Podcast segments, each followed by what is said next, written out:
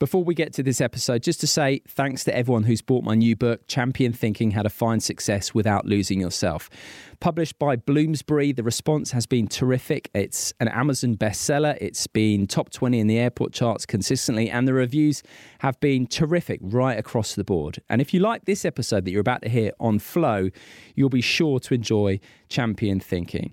Head to my website, simon mundy dot com, or Amazon, Waterstone, Smiths, places like that, to get your copy. Many of us have those stubborn pounds that seem impossible to lose, no matter how good we eat or how hard we work out. My solution is PlushCare. PlushCare is a leading telehealth provider with doctors who are there for you day and night to partner with you in your weight loss journey. They can prescribe F D A-approved weight loss medications like Wegovy and Zepbound for those who qualify. Plus, they accept most insurance plans. To get started, visit plushcare.com slash weight loss. That's plushcare.com slash weight loss. When you're ready to pop the question, the last thing you want to do is second-guess the ring. At blue nile dot com, you can design a one-of-a-kind ring with the ease and convenience of shopping online. Choose your diamond and setting. When you find the one, you'll get it delivered right to your door. Go to blue nile dot com and use promo code LISTEN to get fifty dollars off your purchase of five hundred dollars or more. That's code LISTEN at blue nile dot com for fifty dollars off your purchase. blue nile dot com, code LISTEN.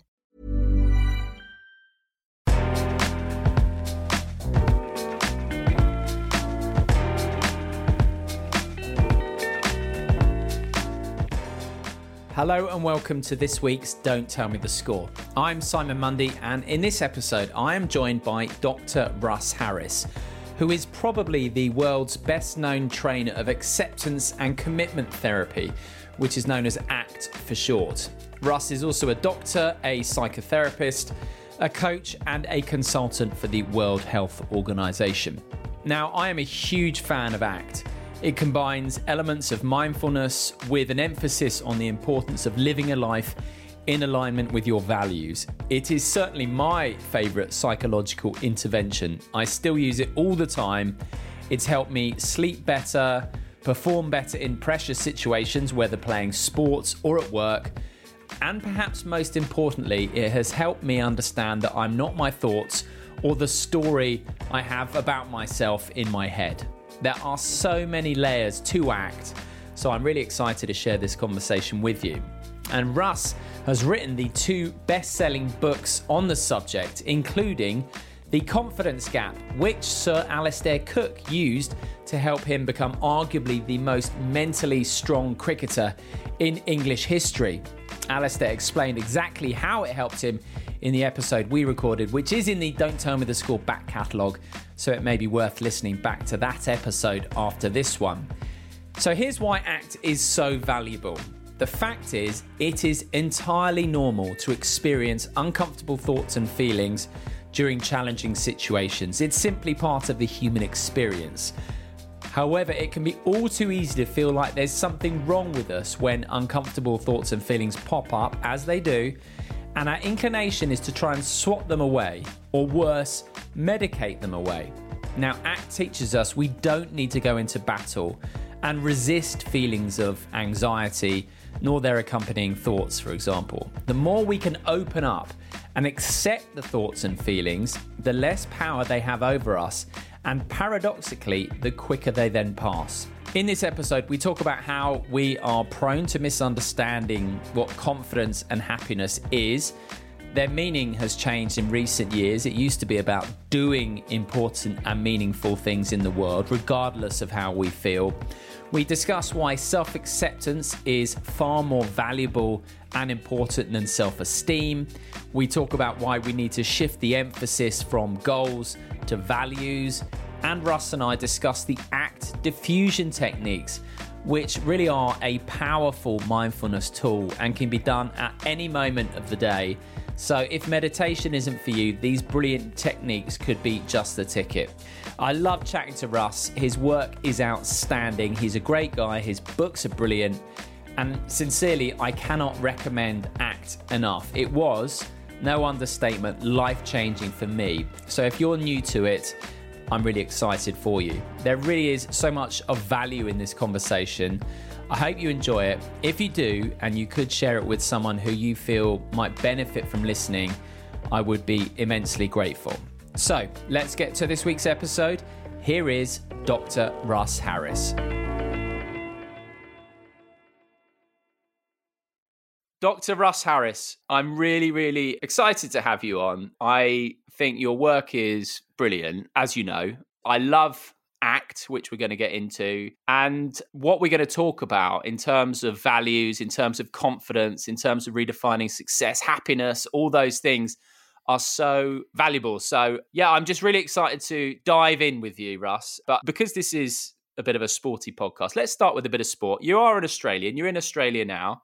You must have a favourite sport, surely. That's a national requirement, isn't it? Well, I, I would say I'm probably the most unsporty Australian on the continent. Um, and, you know, it, it's quite ironic that uh, that there are so many sports psychologists here in Australia using my work.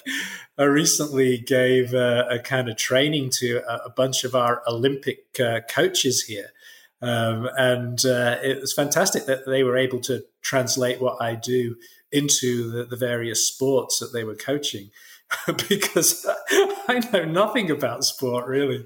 Uh, you know, I admire that, but um, I think ACT is perfect for sport, because I think sport, I always say it's a metaphor for life, but in terms of thoughts and feelings and fear and all that stuff, I think it's a really good arena for testing those things. And if I give a little example, where if I'm playing tennis, so I'm a tennis fan, if I'm playing tennis against a guy who I play quite a lot, I'm serving, let's say, five all, it's a deciding set, it's a tense time. The feelings and thoughts that I will be having will be pretty uncomfortable. They'll be, oh my gosh, I better win, I'm going to miss this serve, whatever it may be, you know, those feelings of anxiety in the stomach. But the fact is, no one outside of the match cares one bit. And and even me, ten minutes later, I wouldn't care. But so I think actually the fact that sport is designed to bring these thoughts and feelings, these uncomfortable thoughts and feelings that some of us are prone to try and dispense with, it makes a, a perfect fit with the work that you do around ACT. Yeah, yeah, no, I mean, absolutely. It's uh, actually, I mean, if I was to pick one sport, it would definitely be tennis. It, uh, it's um, the ACT approach just applies to any field of human endeavor, whether uh, and you know whether that's playing sport at an elite level or whether it's just playing it at a social level. Um, it's it's the same principles. It's like, how do you focus on what you need to do? How do you deal with all the challenges that you face in the outside world, and how do you deal with all the challenges that show up in your own internal world? Now, I know you're not a huge sports fan, but there is one thing that I found slightly amusing, and you've mentioned how many sports teams and organisations use your work. There's a very famous Ashes Test Series that England won back in two thousand eleven in Australia. Now, obviously, at that point, Australia had long, for a couple of decades, had the upper hand in terms of Ashes Test Series, particularly in Australia. And then there was this one Test Series where England actually won down under, which is just pretty much unheard of. And the guy who basically won the series almost single-handed was Alastair Cook. And he scored seven hundred sixty-six runs. He was at the crease for thirty-six hours. People would go to sleep here and they'd wake up eight hours later and he'd still be out there batting. And the, the funny thing is that he was really struggling for confidence just a couple of years earlier, around two thousand nine, two thousand ten. And I interviewed Alastair, former England cricket captain, and he said that the thing that really changed things for him was reading The Confidence Gap, which is your book. So I love it. Well, of course, you know, I, I'm English originally. I uh, kind of I moved to Australia when I was twenty-five, and I was the worst cricket player in my school, and my teachers like ribbed me mercilessly. I wish I could go back in time and say, "Look what I'm going to do one day," you know. I might be shit at cricket, but I know a bit about psychology, you know. So uh... oh, that's amazing.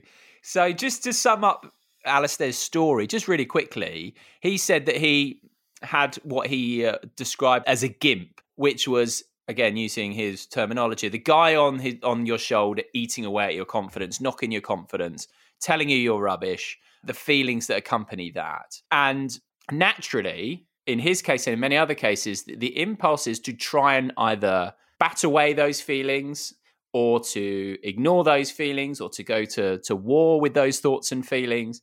But actually, ACT and your work is all about not doing that, not trying to fix it in that way. It's a kind of counterintuitive approach to uncomfortable thoughts and feelings, and really a, an approach to life and confidence in particular.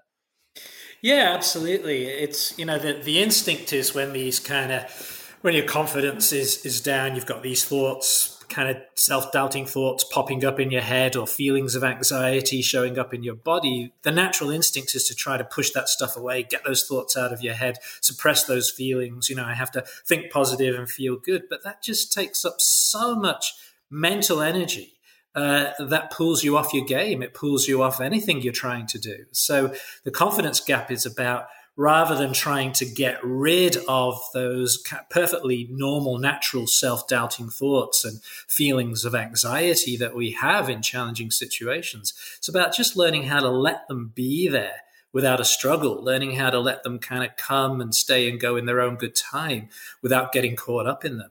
Uh, and, and as you say, it is completely counterintuitive, but very powerful.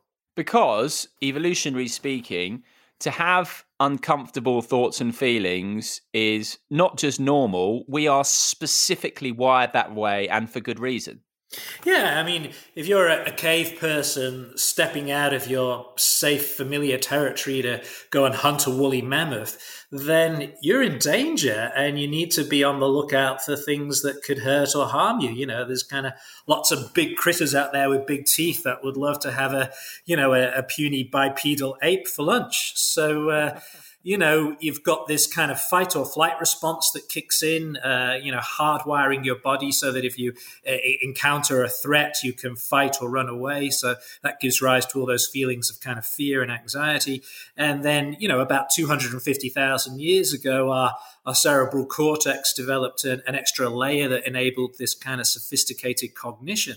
And so on top of that fight or flight response, now we've got this kind of thought process: watch out, you might get harmed, you might get eaten, look out. Out, there's woolly mammoths about, and then maybe you should do a bit more practice with your spears. Maybe you need to go back to your cave and, and work on your, your overarm spear throwing a bit more, you know, and, and it's kind of that sort of uh, process that shows up in challenging situations. We get these feelings of anxiety, which is really just our body preparing to deal with a challenge and preparing us for a threat. And we get these kind of thoughts in our head popping up saying, watch out, make sure you're prepared, work hard, this is dangerous. And back in the day, you mentioned uh, a woolly mammoth. There's the metaphoric saber-toothed tiger as well, isn't there? So back in the day, or for the most of human history, one imagines that the threats that we faced were more obvious and more prolific than they are now. Do you agree with that?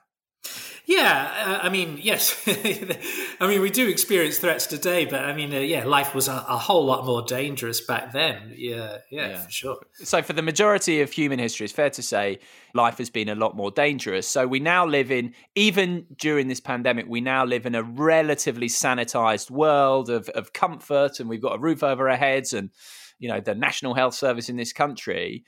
And obviously technology's taken us forward, all sorts of stuff, but our wiring and our brain and our fear system, it hasn't kept pace. Yeah, we've still got basically the same brains and nervous systems that we had two hundred fifty thousand years ago. And uh, they're kind of uh, trying to adapt to a modern world. So unfortunately, one of the things that goes on is, is the same way that we reacted to a saber-toothed tiger or a, a you know a cave bear two hundred fifty thousand years ago. We now react that way to our own feelings.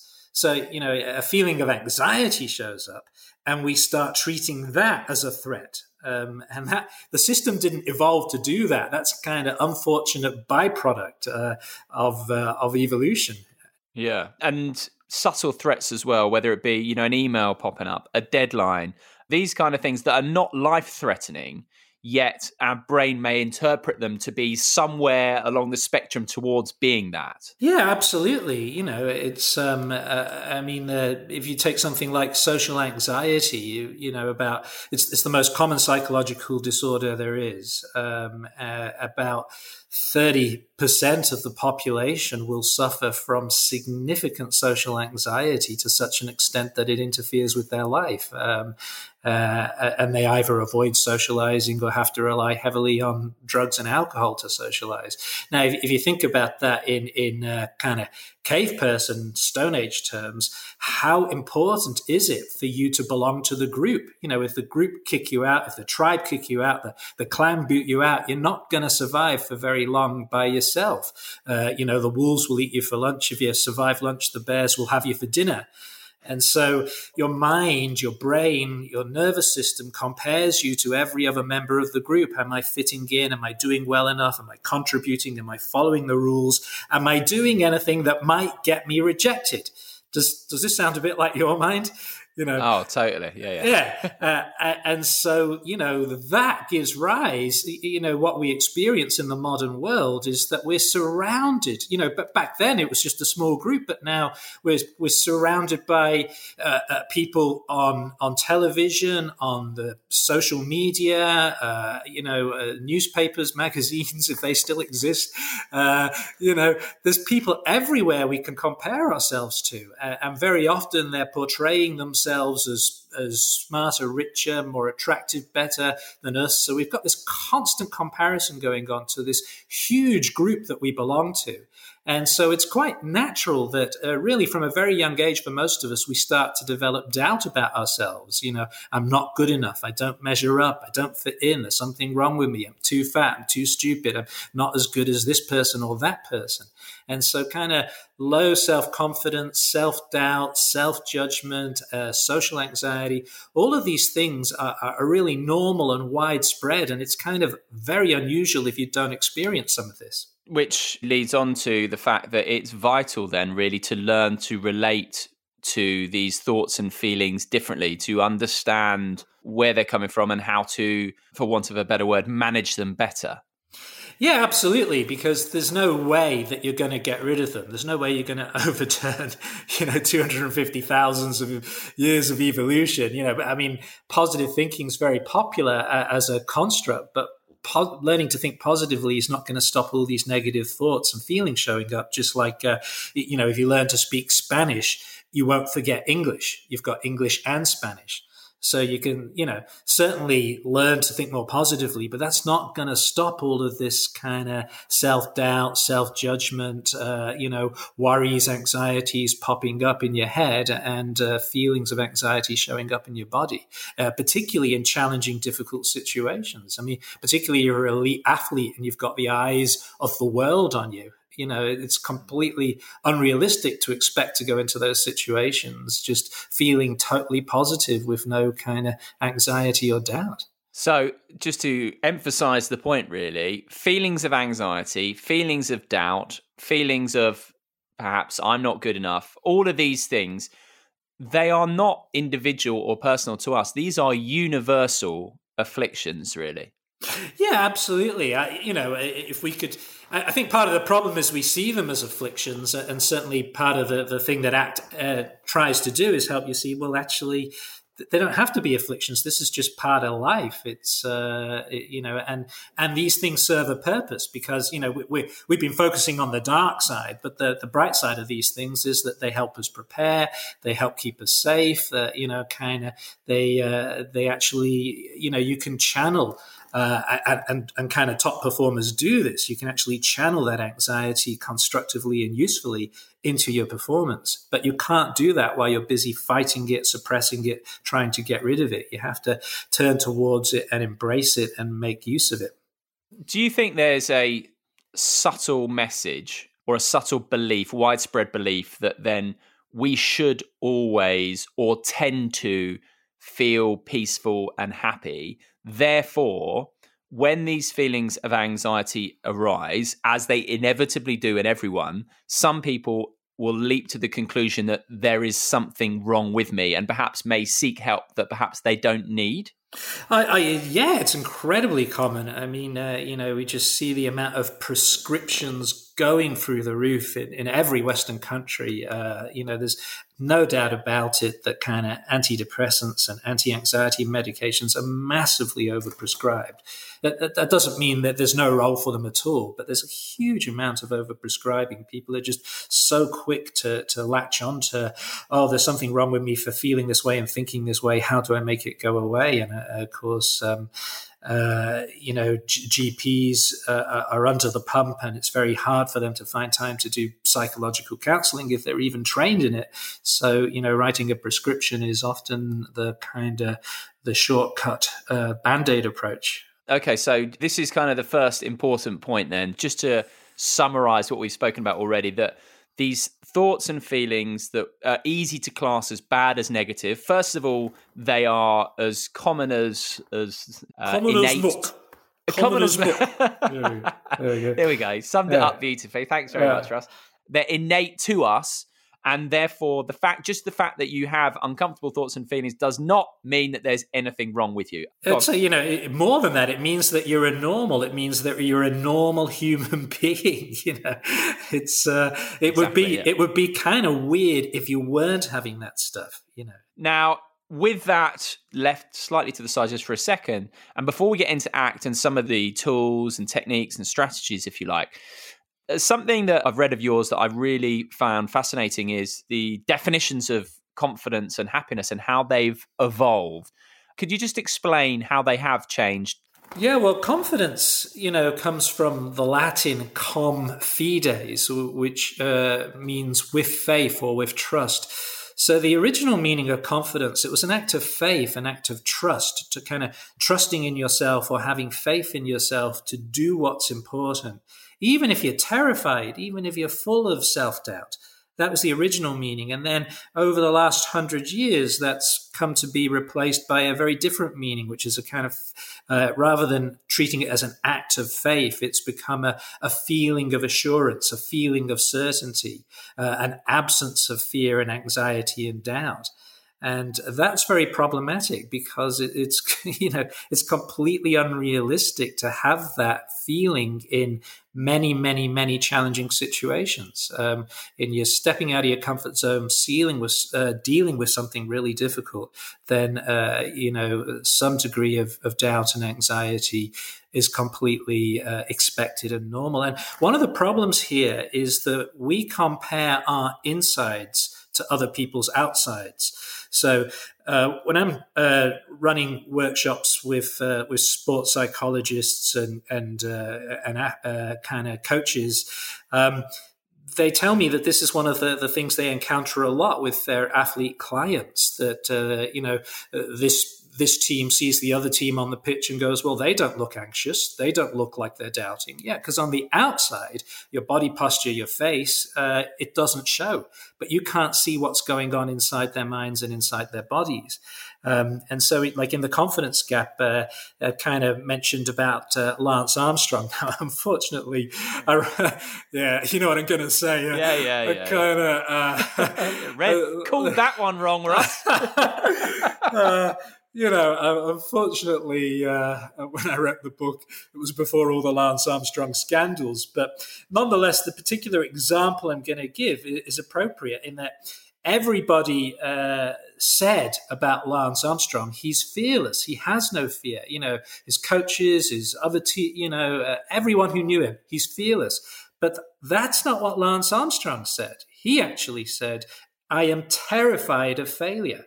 Now, he had an enormous fear of failure and went to extremes uh, to, yeah, to yeah. avoid it, obviously. But, you know, it's just a good example of uh, of how um, we assume from other people's outsides that we know what's going on on their insides. Yeah. We can actually come back, I, I suppose, to Lance in a way in terms of the difference between living a goals-focused life as opposed to a values-focused life, or getting that balance right, perhaps. It was a little out of kilter, you could suggest there. Uh, another person another person I think you mentioned, actually, in, in the Confidence Gap was uh, Nelson Mandela. And he would, when he was on Robben Island, he would feel terrified inside, but he wanted to project that feeling of confidence outwards because he knew that it would give his fellow inmates a sense of assurance. And then that leads to just projection generally, how it's so easy for all of us to feel a certain way inside, let's say anxious, and project it out and imagine that everyone is thinking the same about us as the thoughts that we are experiencing in that moment.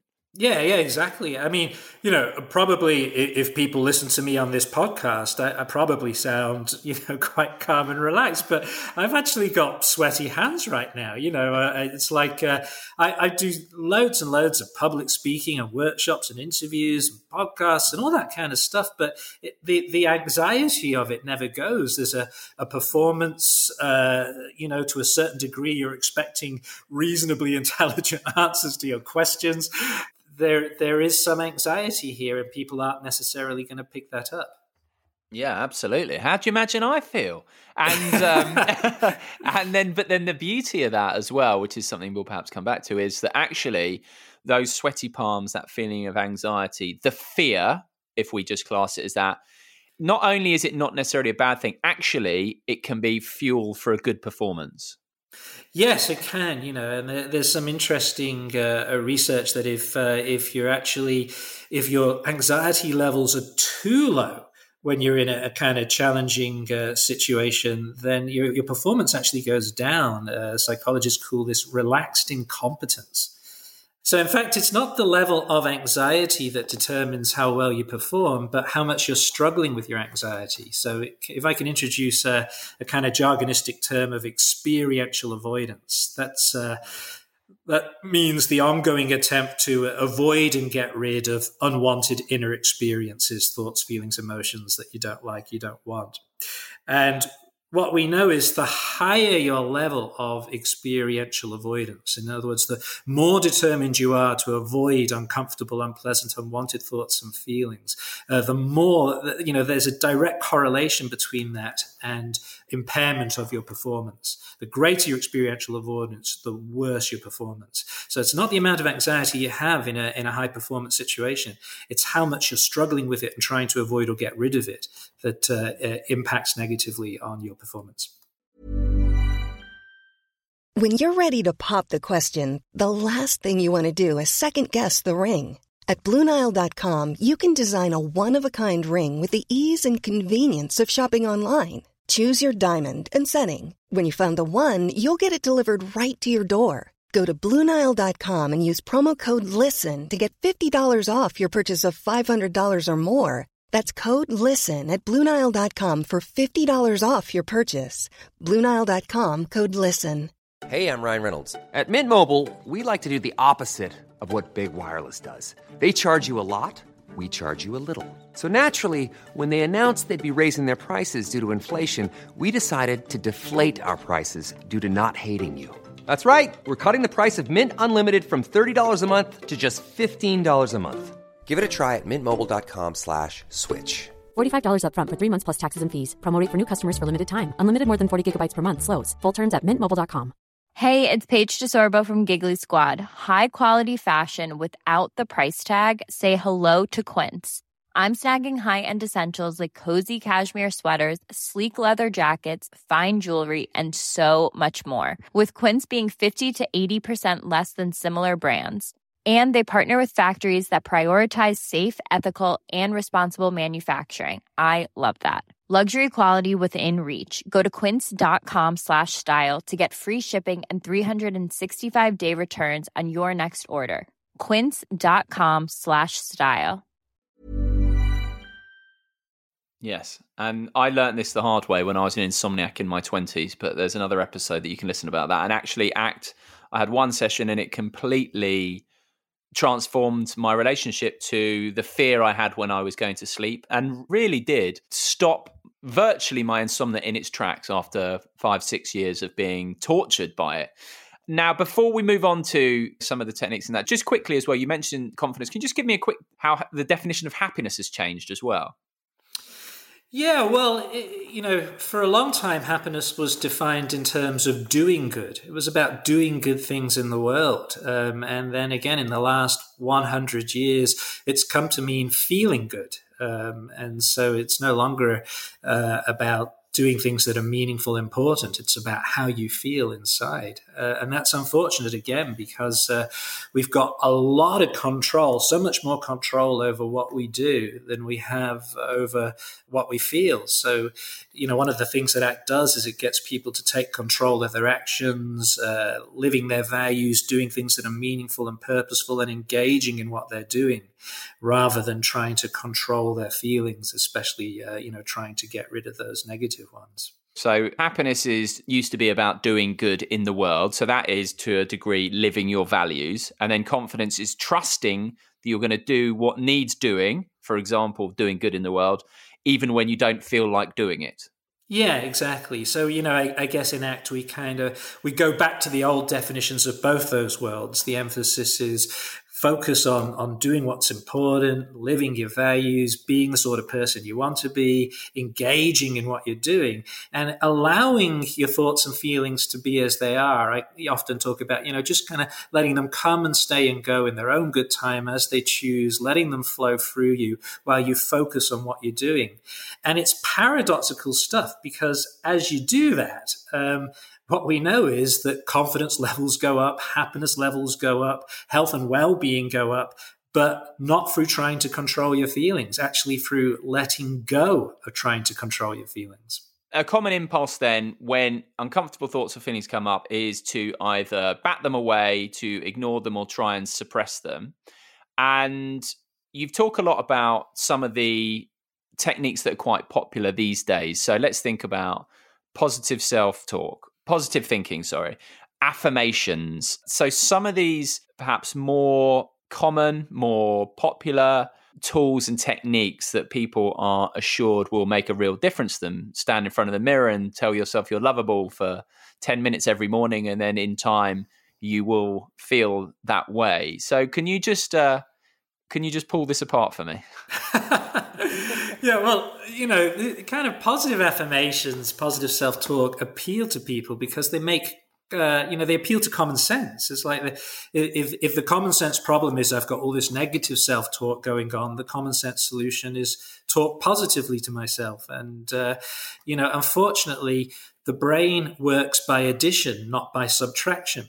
So, you know, again, if I go back to the example of learning Spanish, you've got Spanish on top of English. You haven't got Spanish instead of English.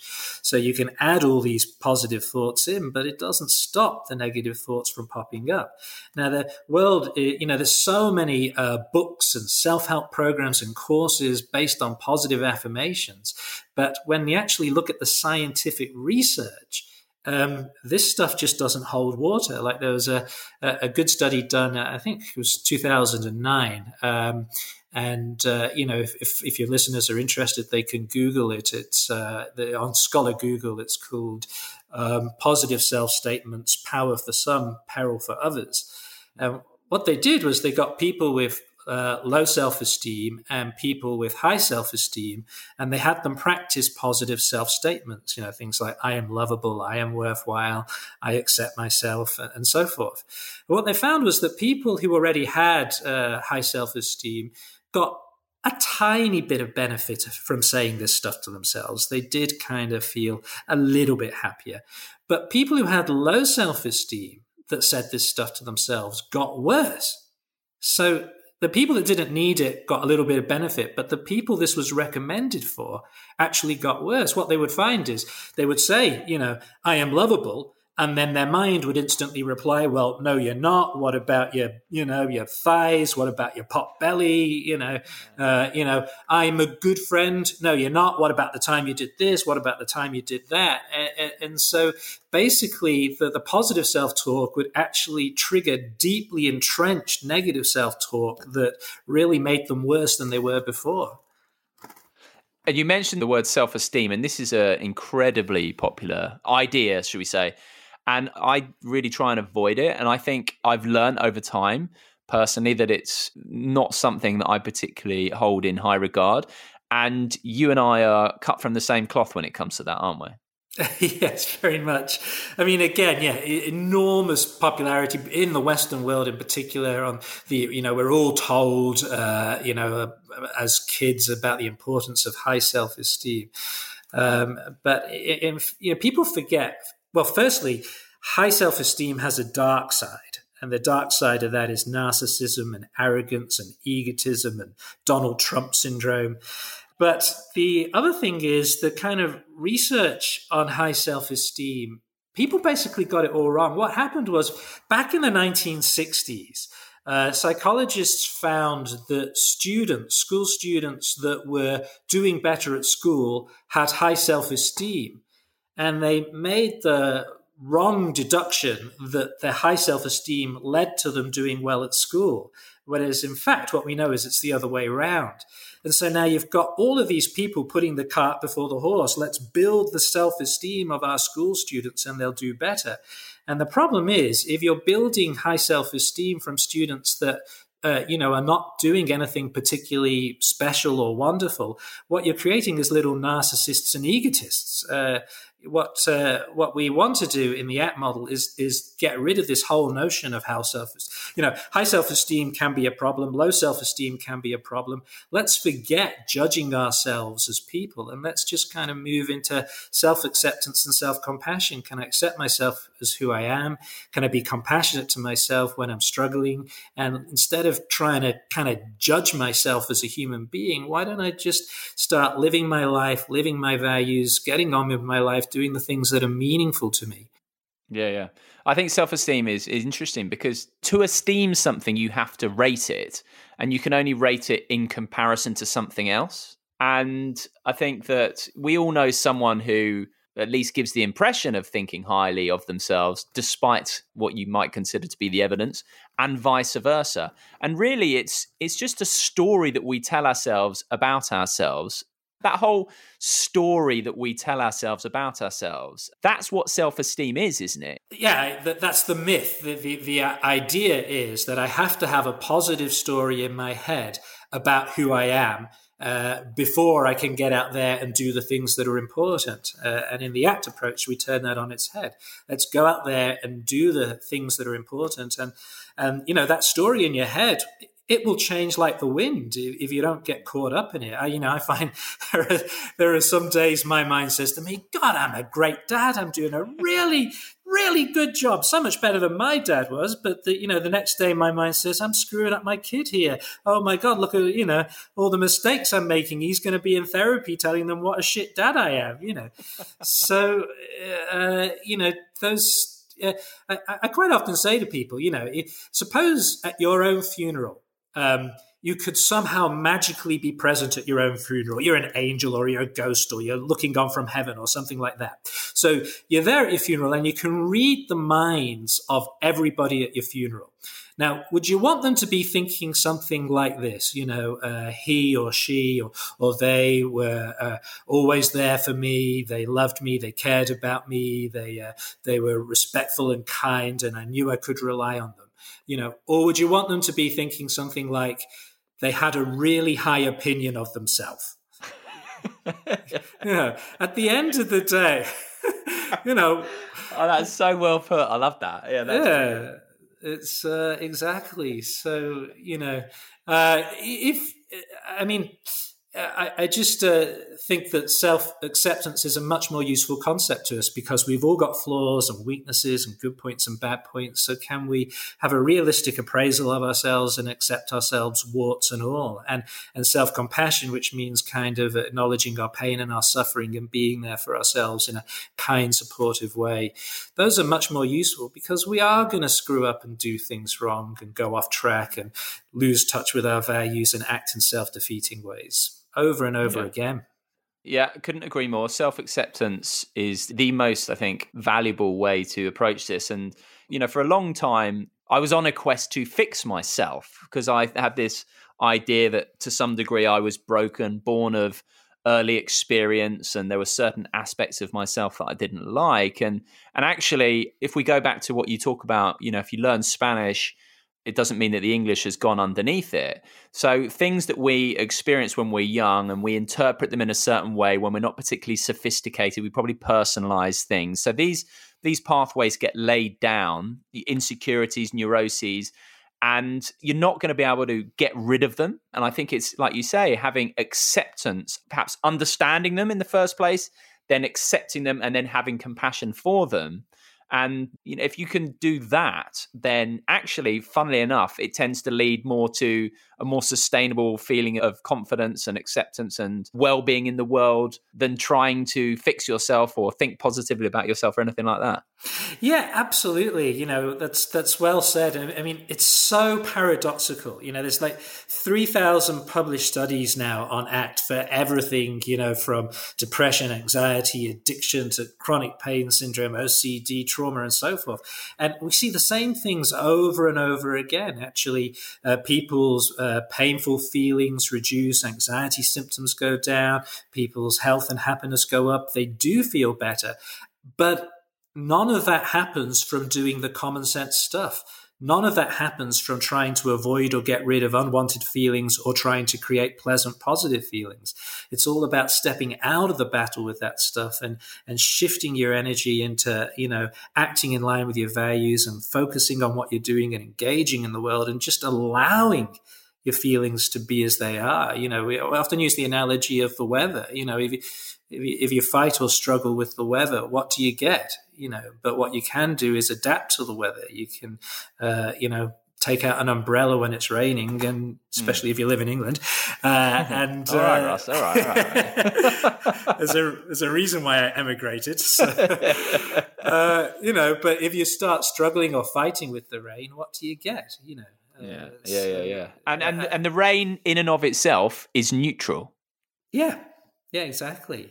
You know, just like our thinking, you know. And you talk about this. It's we're very quick to label thinking or feelings or thoughts or feelings as good or bad, but actually in A C T, it's really more about okay, not trying to categorize them in that way, but just is this thought, for example, I'm having effective. Yeah, effective or helpful. You know, basically when this thought shows up, you know, if, if I act on this thought, is it going to help me to do what I want to do, be the person I want to be, do the things that matter? You know, if it does, then kind of use it, let it guide you. Uh, but if it doesn't, then you just, oh, okay, there's a thought, there's my mind. You know, uh, in A C T, we're very big on getting people to kind of name the story. So, you know, if you've got a story coming up, I can't cope, I'm too stupid, I haven't got what it takes, I'm weak, whatever, then, ah, okay, there's the stupid story, there's the weak story, or uh, any kind of way of, of non-judgmentally naming that cognitive process is useful, actually. Ah, oh, you know, there's radio doom and gloom playing in my head, you know, or there's my inner critic beating up on me, or, you know, quite often we encourage people to use a little technique called thanking your mind. So whatever your mind says, no matter how mean or nasty it is, just with a sense of humor, a sense of playfulness, you just say, ah, oh, thanks, mind. Thanks for sharing. You know, you're an idiot, you're a loser, you're pathetic. Oh, thanks, mind. Well, you can use that thanks, mind technique, but you're still a loser. Ah, oh, thanks, mind. You know, so you're not agreeing with it, but you're not fighting with it. You're going, okay, that's what you're giving me in this moment. Uh, and mm. uh, and then focus your attention on, on what's important right now.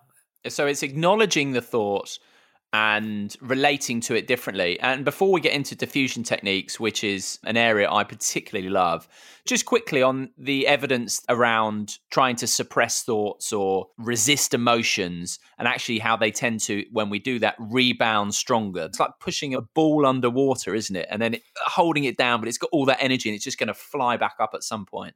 Yeah, there's so much research on that. You know, emotional suppression uh, leads to rebound effects where the very emotions you're trying to get rid of come back with greater and greater frequency and intensity. Same with uh, cognitive suppression, trying to get rid of unwanted thoughts. You know, in, in the old days, uh, some popular psychological approaches encouraged, you know, if an unwanted thought shows up, you snap an elastic band or you silently say stop to yourself. Uh, but, uh, you know, the research is now crystal clear clear that those kind of techniques actually just, they'll make the short, the thoughts go away for a little while, but they'll come back with greater and greater frequency and intensity.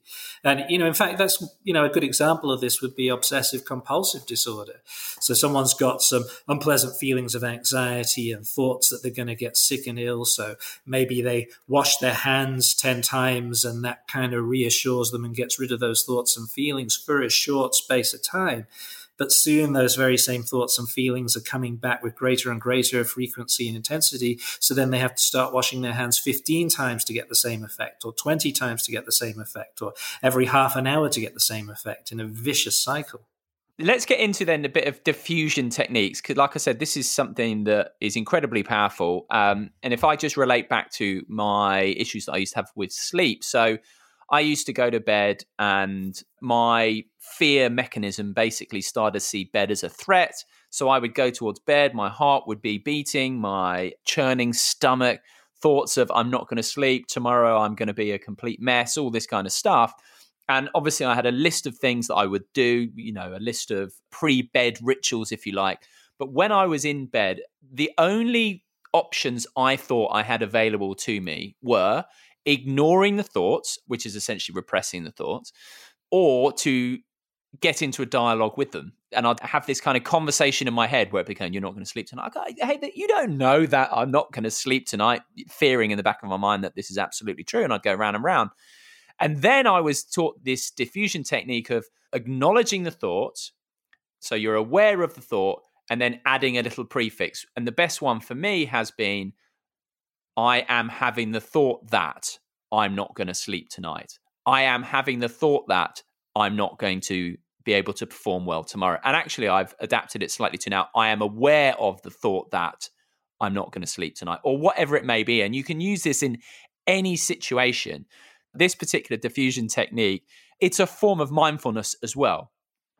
Yeah, yeah, it's I, I'm a, that's probably my favorite diffusion technique, and I, I like it because uh, it's it's just so simple. You know, a, a thought shows up, I'm a loser, and you know, uh, our instinct is to kind of just respond to that, as you say, I either take it as true or treat it as a threat that I need to get rid of. But if you add a little prefix, you know, I am noticing the thought that I'm a loser, or here's my mind telling me I'm a loser, or here's the loser story, or aha, the loser thought, I know this one, you know, any of those kind of things. It's just that kind of, it helps you to step back and see, this is a thought. This is a bunch of words popping up in my head. And we don't need to debate whether it's true or false or positive or negative. It's just acknowledging this is a thought. Once, once I know that this is a bunch of words popping up, then I have a choice about what I do. It, you know, is this something that it's going to be useful for me to let guide my actions, or is this something just to kind of let come and stay and go in its own good time while I focus on something more important?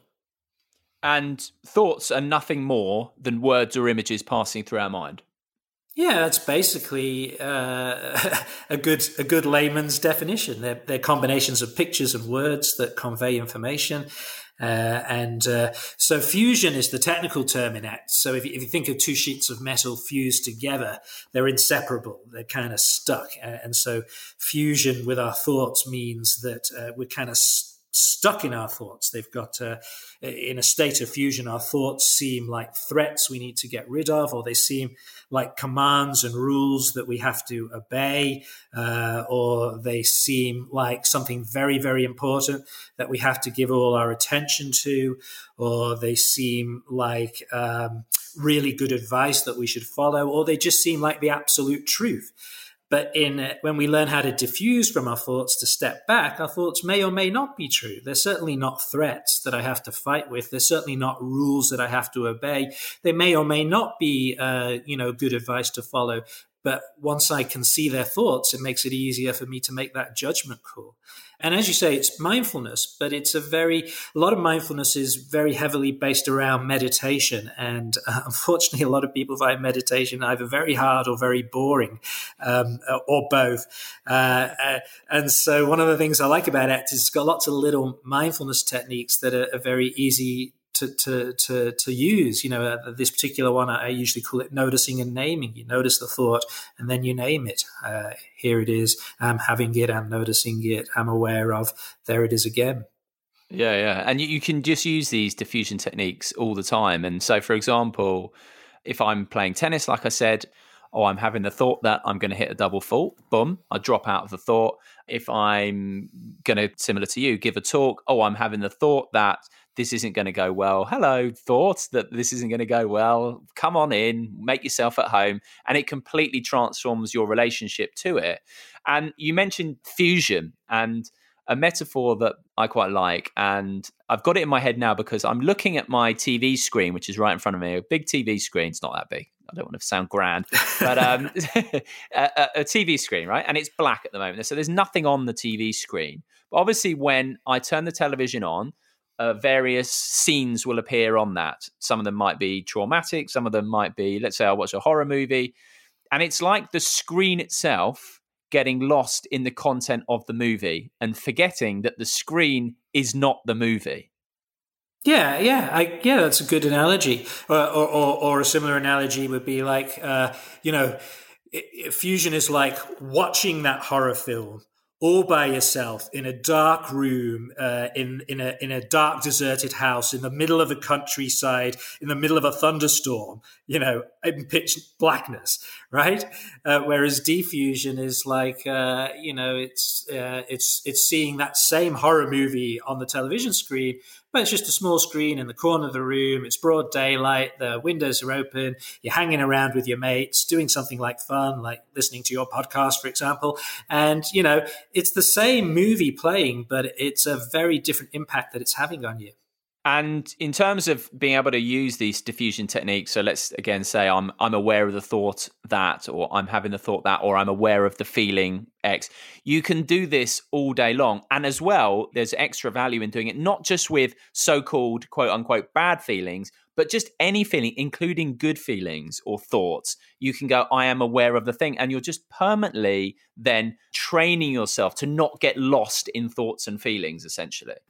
Yeah, absolutely. You know, when anxiety shows up, again, uh, if we're not consciously aware of it, uh, it, it has a huge impact over us. It kind of jerks us around a bit like a puppet on a string.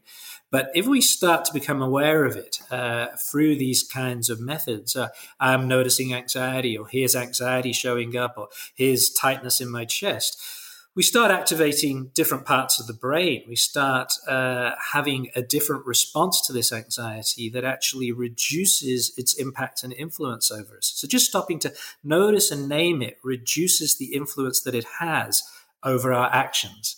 And then, of course, we can go further with some of the other A C T techniques like breathing into it and opening up and making room for it, uh, uh, which which further reduces its impact. So it, not getting rid of it, but massively reducing its impact. Yeah.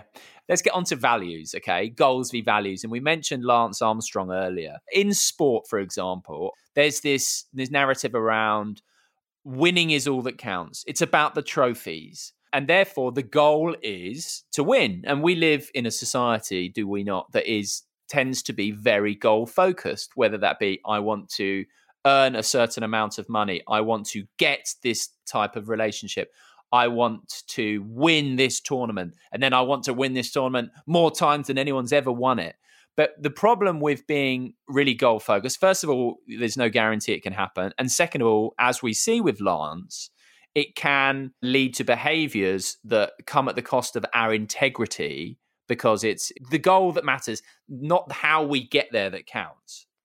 Yeah, absolutely. You know, and any cheating that goes on is massively reinforced by all the other people that play a role in it. Uh, and uh, we see it across all sports, and we see it uh, in all types of institutions and organizations. Uh, and we read it in the newspapers. I mean, people cut corners, cheat, they, they lose their integrity, they do dishonest things over and over and over again in all walks of life because they're so focused on the goal. I want that, I want that, and I don't care what I have to do to, to achieve it. So a better way of living is to have more emphasis on values, which is something that I've touched on a lot. And actually, I got a beautiful email yesterday from a listener who said, I think he was training to be a lawyer or something like that. And, you know, and he felt it really was going to define him. And then because the topic of values has come up so often, he's now like, he's not even that bothered about people knowing when he does qualify. But he's much more interested in living his values, and that's how he's going to decide whether or not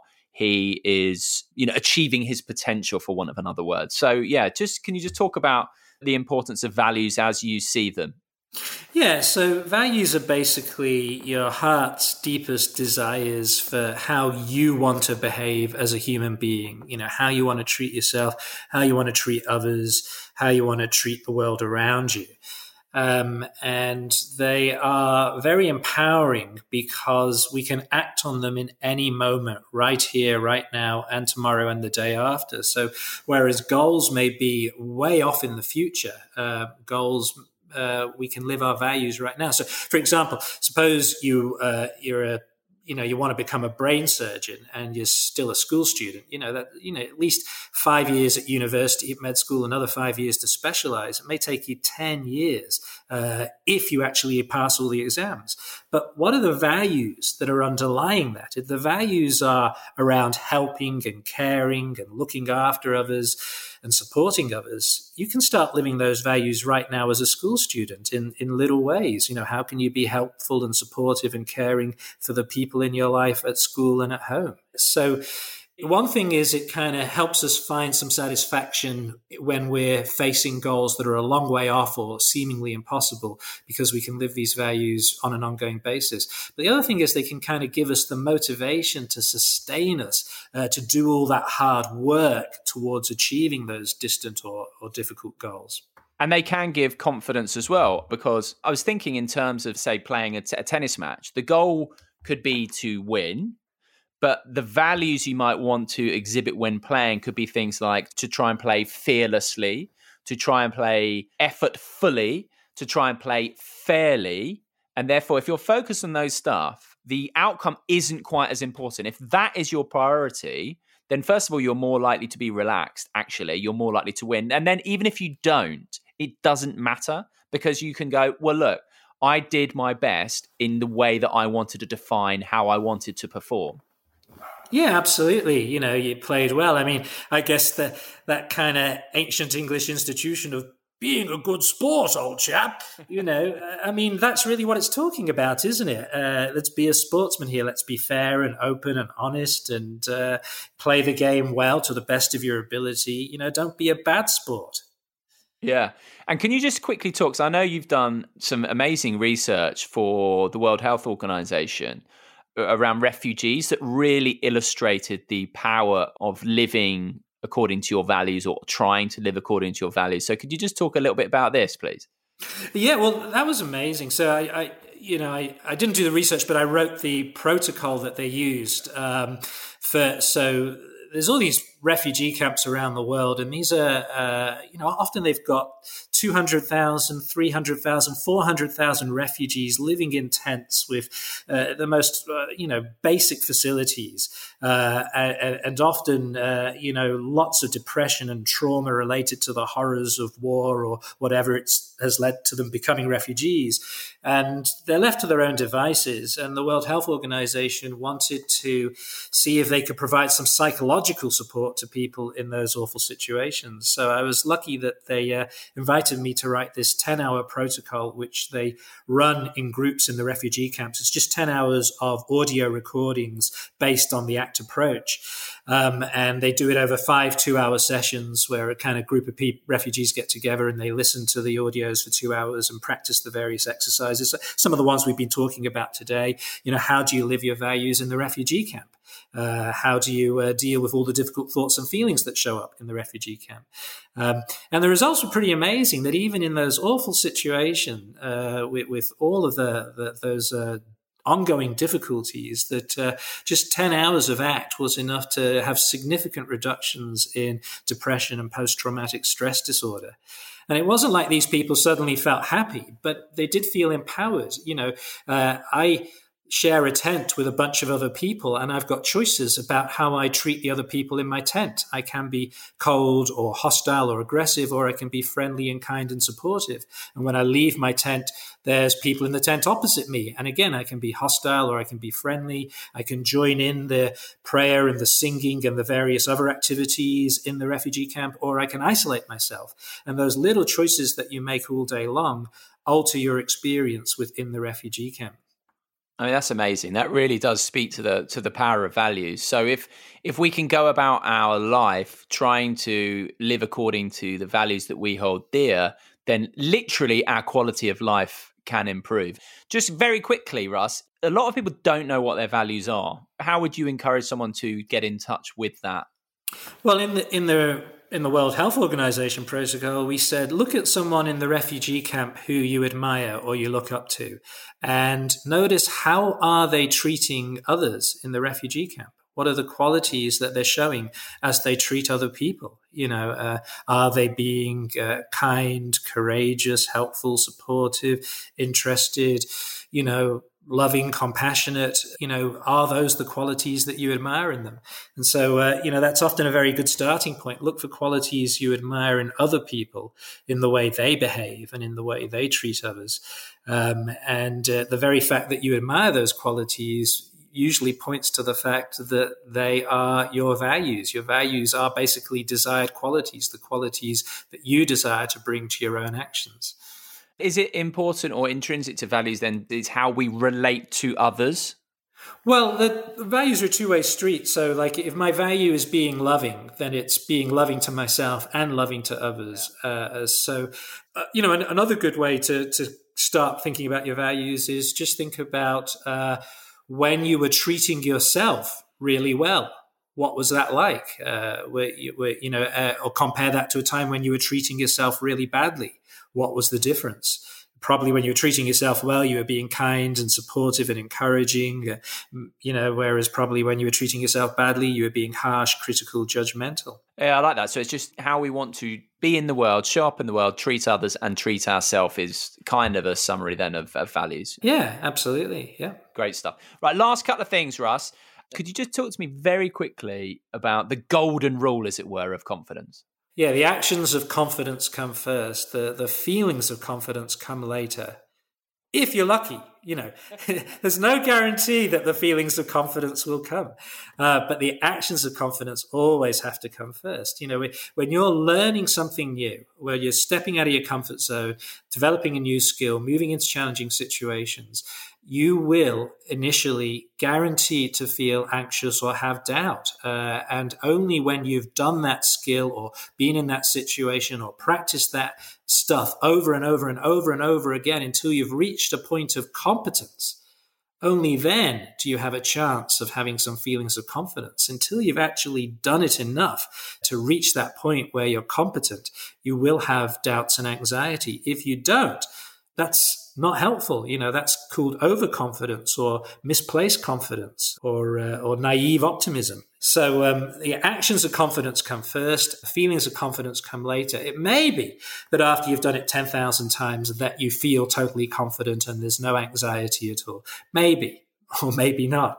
You know, yeah. I mean, if we just come back to me in this podcast, I, I, I would say I You know, I, I am very confident about public speaking. And what I've noticed throughout this podcast is there's times my hands been sweaty and I've been aware of anxiety, and other times where I felt quite relaxed and at ease and the, the hands stopped sweating, you know, and it just, it depends on, you know, how challenging the question is for me, uh, you know, if it's something I've said a million times or if it's something I have to think about, uh, you know, there's so many factors involved. Yeah, yeah. Yeah, they come and go. So, Russ, have you got any final thoughts about... about confidence, about ACT, about all this stuff that we've been chatting about? The stage is yours, sweaty palms and all. Oh my God, the pressure is on. Uh, um, I've just gone completely blank. Uh, so I'm just, I'm practicing self-acceptance and self-compassion right now. Well, that's beautiful right there. There we go. There we go. There we go. I thought that was a lovely way to finish. Self-acceptance and self-compassion. Right, Russ, it's been a real pleasure talking to you. I think the fact that you've written this book and Alastair Cook went out and scored seven hundred sixty-six runs to defeat Australia on their own, own turf says it all, as does the uh, various research you've cited, not least the power of ACT in refugee camps, which is just just amazing. So I'm a huge fan of your work. I always uh, enjoy talking to you as well. So thank you very much indeed for coming on Don't Tell Me The Score. It really has been a totally expected pleasure. Oh, thank you so much. And thanks for having such an unsporty pro- person on, a, on such a sporty program. Okay. It's, it's, it only pretends to be sporty. This is oh, the YouTube, but that's between us. Anyway, yeah, cheers, Russ. Thanks very okay. much. Cheers, thanks.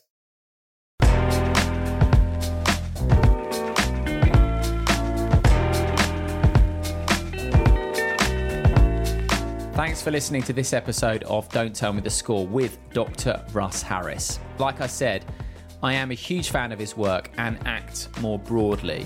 It really has helped me hugely, and it actually has quite profound implications too. If you think this episode could help anyone you know, please do go ahead and share it. And if you could leave a kind rating and review, I'd be really grateful. When I switched platforms a few months back, all the one thousand plus ratings that Don't Tell Me the Score had went. So even if you have left a rating before and could do so again, it really would make a huge difference. As ever, you can get in touch with me on social media. I'm at Simon Mundy. I've recently started a weekly newsletter featuring some of my favourite nuggets and life lessons. If you'd like to sign up, just drop me a message. All good stuff, I promise. My website is simon mundy dot com, where you can sign up too. Thanks to everyone who's been in touch recently. I'm very grateful, and thank you for listening to this episode. I hope you enjoyed it, and I also hope you'll join me again next time on Don't Tell Me the Score.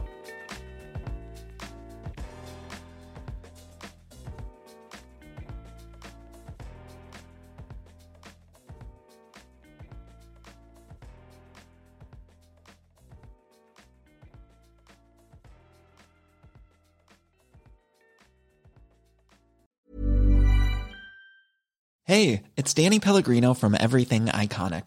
Ready to upgrade your style game without blowing your budget? Check out Quince. They've got all the good stuff, shirts and polos, activewear, and fine leather goods, all at fifty to eighty percent less than other high-end brands. And the best part? They're all about safe, ethical, and responsible manufacturing. Get that luxury vibe without the luxury price tag. Hit up quince.com slash upgrade for free shipping and three sixty-five day returns on your next order. That's quince.com slash upgrade.